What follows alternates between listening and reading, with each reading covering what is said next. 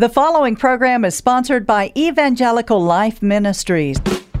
Welcome to the Liberty Alert with Gregory Seltz, sponsored by our friends at the Lutheran Center for Religious Liberties here in Washington, D.C. A program that cuts through the chaos and confusion in the culture today by talking two kingdom citizenship, bold biblical principles for a robust public Christian life. And now, your host, Dr. Gregory Seltz. Good day, good day, Washington, D.C., and friends of the Liberty Alert all across the country. I'm Gregory Seltz, and every week we try to cut through the noise and cut through the chaos and bring you the issues, especially the issues that concern people of faith, and talk about how we can respond faithfully from God's two kingdom perspective to be a blessing in our culture, even as we share the good news of the gospel as well. And in the news, it's all about Ukraine right now. And, you know, the images are horrific, obviously. Um, tyranny is on the move, and people are fighting for their freedom, even uh, giving their very lives for their freedom. And, and that's what we want to talk about today with our special guest who's coming up in just a minute. But one of the things I want to remind you, you know, we're not talk uh, we don't really have a foreign policy perspective. That's not the role of the liberty alert because uh, we stand for religious liberty the sanctity of life. We defend the institution of marriage and educational freedom here in the states. And so we do not have a foreign policy division. But uh, while we don't have that i think the ukrainian situation does help us though because it puts on display the horrors of communism, the horrors of socialism, and it challenges us to a proper view of liberty and a proper exercise of liberty and, a proper appreciation of it as well. So today we are privileged again to have on our program Peter Roskam, former congressman of Illinois, former majority whip. He has some firsthand knowledge of something that is very much in the news every day, and that's Ukraine. He was an election observer in 2014, and he had an op-ed just printed in the Chicago Tribune that I think is is something we all need to read. And he was talking about the Ukrainians' commitment to sovereignty. Peter, it's great to have you on the program today. Thanks, Greg. Great to be with you. Thanks for inviting me. Well, listen now, you know, we're we're a First Amendment organization in America. So generally, you know, what we're about is religious liberty, sanctity of life, defending the institution of marriage and educational freedom in our borders. But the reason I wanted to talk to you is because you, in your op-ed, you were talking about their commitment to to sovereignty, their their patriotism, if you will. And then I read an article uh, came out just about the same time about a lot of Americans if we were invaded, we we wouldn't stay to fight. And so that I want to get to that. But let's start with the op-ed and and talk through the context of what's going on there because you saw people who yearned to be free. It was amazing to me. So just to set the table, it's 2014 and I was invited to serve as an election observer in Ukraine. And this is a fairly common thing with emerging democracies and the idea was to have the world come in and observe the election procedures and give it an imprimatur of approval to say, yes, this was done in, in, the proper format. And so people from all over the world were there. I was part of a Ukrainian or an, an American delegation, but there were Canadians and, and other European countries. And I was assigned to a city called Chernigiv. Now, Chernigiv is north uh, in the country, and okay. it's it's about 50 miles from the Russian border, just a couple weeks ago was bombed heavily by the Russians in this current war. And um, on the way out of town, Greg, we we stopped at a place called the Bykivnia Forest. Now, what's interesting hmm. about this was it was a quiet sort of forest off the off the roadway and some memorials and so forth. But I really didn't know what I was getting into when we when we were out there. And there was a there was a solemnness to it and something was you could just tell something significant had happened here well come to learn that this is a place where they estimate 200,000 people were secretly buried. And these were people who were killed by Stalin in the 20s 30s and 40s so mm-hmm. they were tried and arrested and shot in the back of the head and taken out and dumped here. And the Soviet Union for years, literally for decades, denied any involvement in this thing, of course. And then the well, the overwhelming evidence was just too much. And so finally in the 80s, they acknowledged this crime.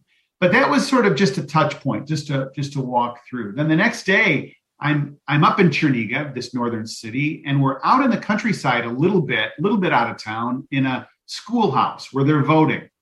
And as an election observer, you go in and you're looking around and you're just trying to determine if things are running according to procedure and so forth. And it, it looked good and, and all normal. And I saw these two old Ukrainian women hmm. walking up the stairs. And they were sort of a labored way about their walking. And they had traditional dress and they had a, a scarves around their head, like right out of the movie set practically.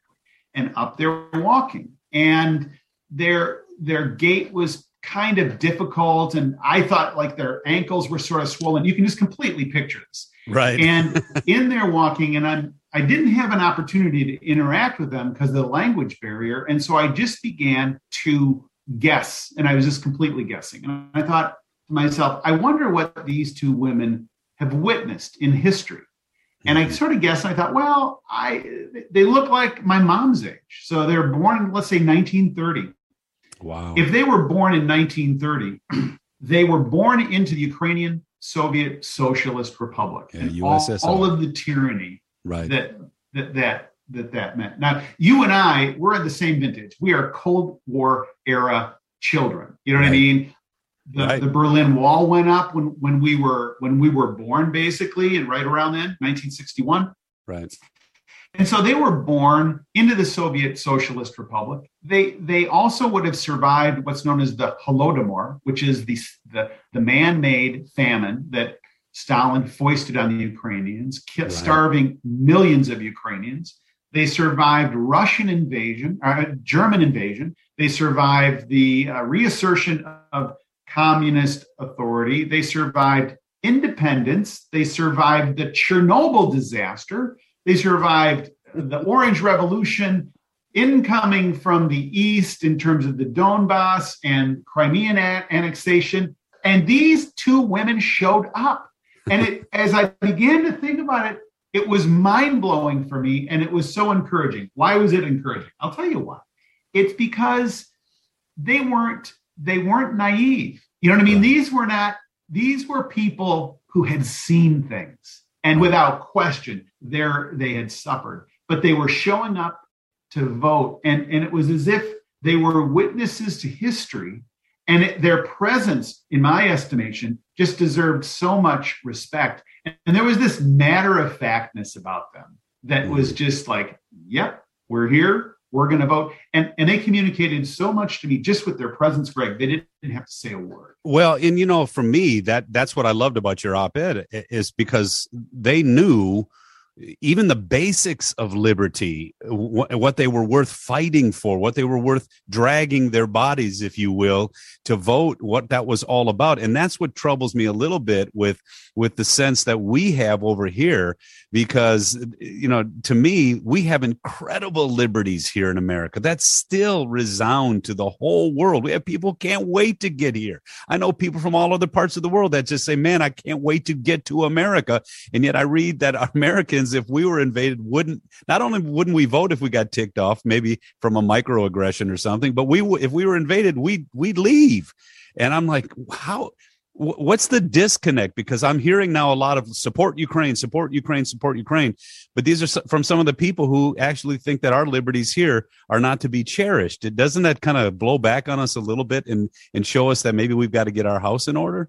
Yeah, it sure does. And you know, maybe what can come out of this is an object lesson for Americans, the type of Americans that you're describing, and they're seeing, you know, what what the Ukrainians are doing and how tenacious they are and how they're fighting. Right. And there there hopefully will be an awakening. I take your point in terms of the inconsistency, and I think part of the challenge, Greg, is that there's so many Americans that think that the natural, you know, or they think that the the liberties that you've described a minute right. ago they think that's normal. Right. It's not normal. It's, it's not a normal. complete aberration of history. Correct. History is filled with miserable tyranny and difficulty and, and oppression.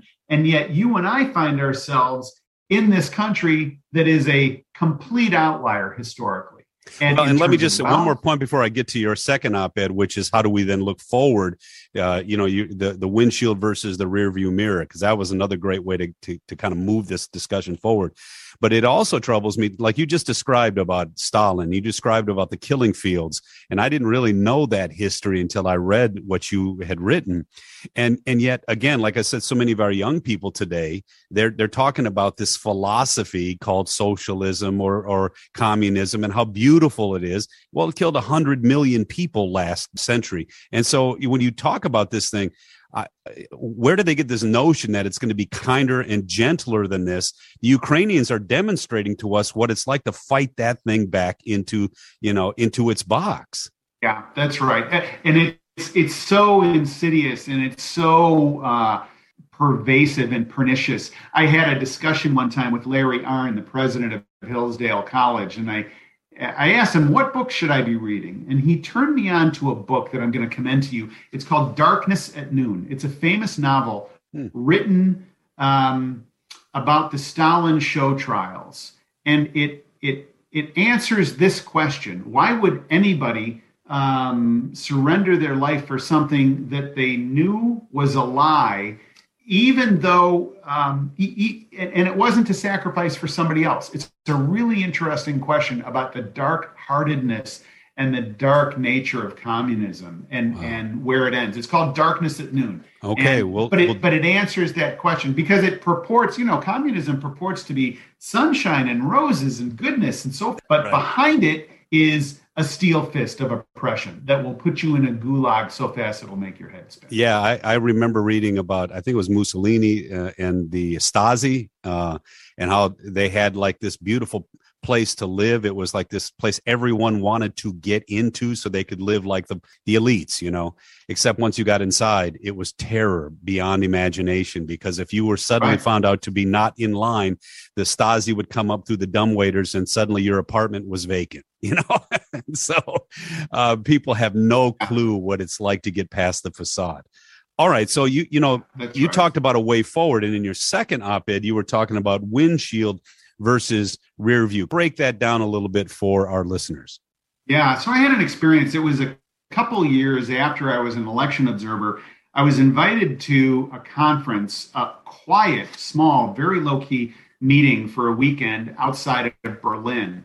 And there were members of the Russian Duma and Federation Council, and some members of the German Bundestag, their legislature, and some other members of Congress. And the idea was to have a discussion. You can picture this. I mean, to have a discussion about foreign policy issues that are significant.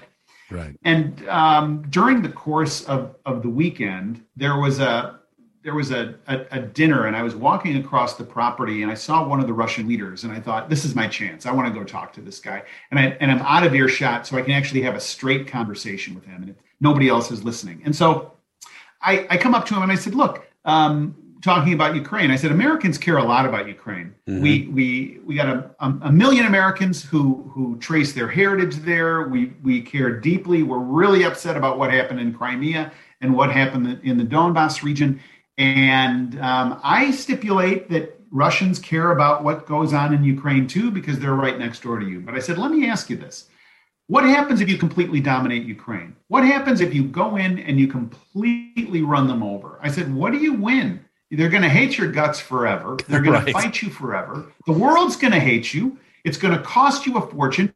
It's going to be miserable in terms of treasure and lives, and it'll be a disaster. And, and it will be very, very expensive for you. What do you win? And Greg, he turned to me and he said, Congressman, we will have the satisfaction of knowing that the Ukrainians are not more successful than we are. And I thought to myself, what? I, I didn't have a category for that. I, who talks like that? Who thinks like that? Who admits that? And he wasn't being ironic. This was yeah. not a joke. This was not like some clever, oh, I'm going to light this guy's light this guy's candle. He was like, he was not kidding. And what it disclosed to me was a worldview. And upon reflection, I've realized that it was just looming malevolence. It was a foreshadowing of what was to come. Yeah. And you know, it, the, the the Russians that I was interacting with, Greg, were always looking through the rear the, the rear view mirror. Right. You know what I mean? It was right, always right. litigating sort of past grievances and and what some deputy undersecretary of state had said to them 20 years ago. You know what I mean? Mm-hmm. And the Western attitude, we don't think this way. Mm-hmm. We look through the windshield of life. Mm-hmm. We're looking down the highway and we're trying to figure out okay, we got a problem. Let's negotiate. How can we come up with a solution here? And it was just it was just breathtaking. And that's what Ukraine is dealing dealing with right now. Because yeah, is it a perfect democracy? Of course not. Right. Is it a democracy? Is it a group of people that wants to affiliate with the West? Clearly, they want to be Western affiliated, and they don't want to get sucked into this larger sort of vortex of all this Russian influence. But it was it was a, a conversation I will never forget. With well, Russian and I as I read that, and I, I was thinking um, it was almost like he's my little brother, and I'm not letting him be bigger than me. And then I thought, wow, exactly. you would destroy you know, bring the world to World War Three for that.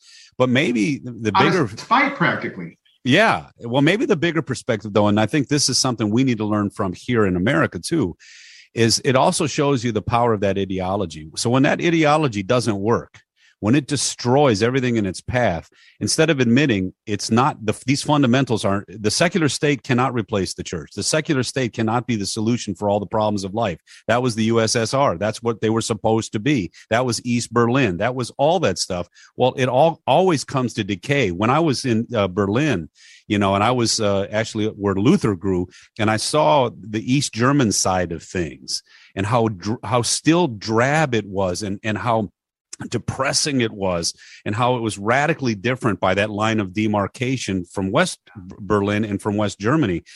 But there's comes a point where they're going to hold on to that ideology until they burn everything down. Maybe that's kind of what's going on here. Right. I know exactly what you're describing. When we were when i was a little kid we went uh, as a family and we went over into East Berlin for a day. Mm-hmm. And um, it was like walking from a color movie into right. a black and white movie. And exactly. I was picking that up. I'm eight years old and I'm picking that up. Right. And and just the the the destructive nature of it over time and and just the heartache of it. And now it it becomes um, it changes, it it morphs, it shifts but it's the same it, it's the same it it's power it's sin it is aggression and it is oppression. Yeah, and it's meant on... to it's meant to put people down. Um, you know whereas what what you're talking about every day is it's the gospel it's the gift it's it's it's supernatural it is yeah. life-giving and there's buoyancy and it is an invitation. And this by contrast is so dark well, and it's liberty, you know. So, you know, we always talk about there are two aspects to liberty. There's the temporal liberties that even sinners have in this world that God still gives us. And, and unfortunately, that's the liberty to even destroy ourselves in a lot of ways. And then there's the liberty that comes because of what he has done for us in Christ. Absolutely. And they're both so vital. And America actually understands the tension between those liberties, but it also understands its preciousness. The thing I want to talk about learning now is now, how do we learn from the Ukrainians? Willingness to stand up to this. And whether we support that or whether we jump in and all that that's foreign policy stuff that may be beyond my ability to work through that with you today. But i do think we need to learn from them as we support them. And that is they understand what they're fighting for. Why are our kids so enamored with socialism communism and all these things if we're now looking at putin and, and, and seeing all the things that Putin and Stalin and Mussolini and Mao all brought to the world, why are we saying, and that's something we need to bring here? I guess that's my that's my first thing. And then I want to know what can we learn from their patriotism and then how can we help? There's a little bit of shiny objectism here. In other words, there's uh, things that are described as a bumper sticker, equality, fairness, and right. so forth those are all nice on the surface but then to go deep and understand and under what those concepts mean they've got to they, we've got to make sure that they're well defended and, and that right. the the the left doesn't steal that language basically okay. and so i think that there's um, you know it, it's incumbent upon one generation to teach the next. Remember, Ronald Reagan said it freedom is only a generation away from, from being lost. That this is a teaching moment. This is a moment where there is bold faced aggression that mm-hmm. is filled with lies and nonsense, and that is what Putin is doing. And you've got a group of people that we it's easy to relate to the Ukrainians. You look at their cities before the war and it's like, I don't know, hey, that that, that that's a place I could be walking around and and people can relate to that. And right. and I think that what we what we do and what we see is people that are saying no. You know, when when Vladimir Zelensky, the president of Ukraine, was asked by the State Department if he wanted to get out of town, he said, I need ammunition. I don't need a ride. You know what I mean? It's like, what, what are you talking about? I'm we're staying here. Um, I, I, I was able to meet the the mayor of Kiev. Um, Klitschko, big boxer. You know, yeah, Klitschko man, I love those. Came guys. in to see me and came in to see me, and uh, this is 2018. He comes to my office, big guy. He's like, huge, charming, funny, really, really great. Yeah. And what's so interesting is, you know, he and his brother are multi multimillionaires. They could be living in San Tropez. They could be living right. anywhere they want. But those guys, those brothers are geared up and ready for the defense, actively defending Kiev. And I and I just think there's heroes among us. Yeah, aspirational. I mean, I, I think not only these guys were the best boxers in the world. They're some of the brightest human beings in the world. And then they were willing to go back to their neighborhood and defend the freedoms of all people. That's pretty impressive stuff. And that's stuff to learn from here back in, in America that not, like you said, not only are these freedoms to be cherished, but you've got to actually defend these things. Cause I, let me just say, see if I can put it this way. We talk about equality of access here and then freedom to live uh, uh, you know, virtuous lives, obviously, but no guarantee of the outcome. That's what liberty is. Liberty and security are always in inverse relationships. That's America. That's Ukraine versus equity, which is Russia, which is equality of outcomes. But then the state determines everything and takes all your freedoms and your choices and all those things away and says, this is what you will do and this is what you will do. That's what's on display here. But sometimes the philosophically, I say to people, but your philo- philosophy kind of aligns with Russia. And, and maybe you ought to step back from that and see what you're really thinking. Uh, is that something so you can I, learn? I, I hear you. I, listen. I understand the part of this that's making you crazy and the inconsistency. and you, you know, you look at you look at Joe Biden, who did a terrible job in Afghanistan, and right. that was basically an invitation for Putin to to move and to be aggressive and and all of those things. So you just got to stipulate that that happened. All right, now that happened. Now, mm-hmm. if we're able, notwithstanding that, to say we know who the good guys are and we know who the the bad guy is, and let's let's all side with the good guys and let's right. make sure that they're well equipped and and supported in, in every conceivable way. There's an urgency to this that's just breathtaking. Yeah, and I, and I think I think you're right that that's why the American people are are standing up for Ukraine. That's why we want to support Ukraine. That's why we, we want to defend liberty, especially because they want to defend it. They want to defend their own liberty, and they're just asking for our help. And to that, we all can rise up. And I think that's what's exciting. And and I think, like I said, like you were just talking about with Klitschko and those guys, we can learn from this uh, you know even back home we need to we need to eschew we need to jettison this equity stuff because this the other side of that is that's the putin stuff you know that's the stuff we are now all seeing on display as the thing we should think is wrong and destructive and malevolent. It's hiding behind flowery language, it's hiding behind flowery concepts, but it's tyrannical in, in practice. And it's proven that for the last at least hundred years. Okay. Yeah, and I think that's right. And go ahead. It's interesting because something that you said just prompted a thought, and that was when when you offer to help someone in your own life and they're kind of like so so on your help or they're not taking your advice or whatever, then you're like, hey, you know what? I, I can't want something more than you want it. Right. But if somebody says, oh, thank you for your help, I'm going to do exactly what what you've suggested and they're striving and they're working for it then what a joy to help them you know exactly I mean? like yeah. what an honor to help them right and so that's how i think that's what i think is part of what's resonating with a lot of people in the west with what they see happening in Ukraine.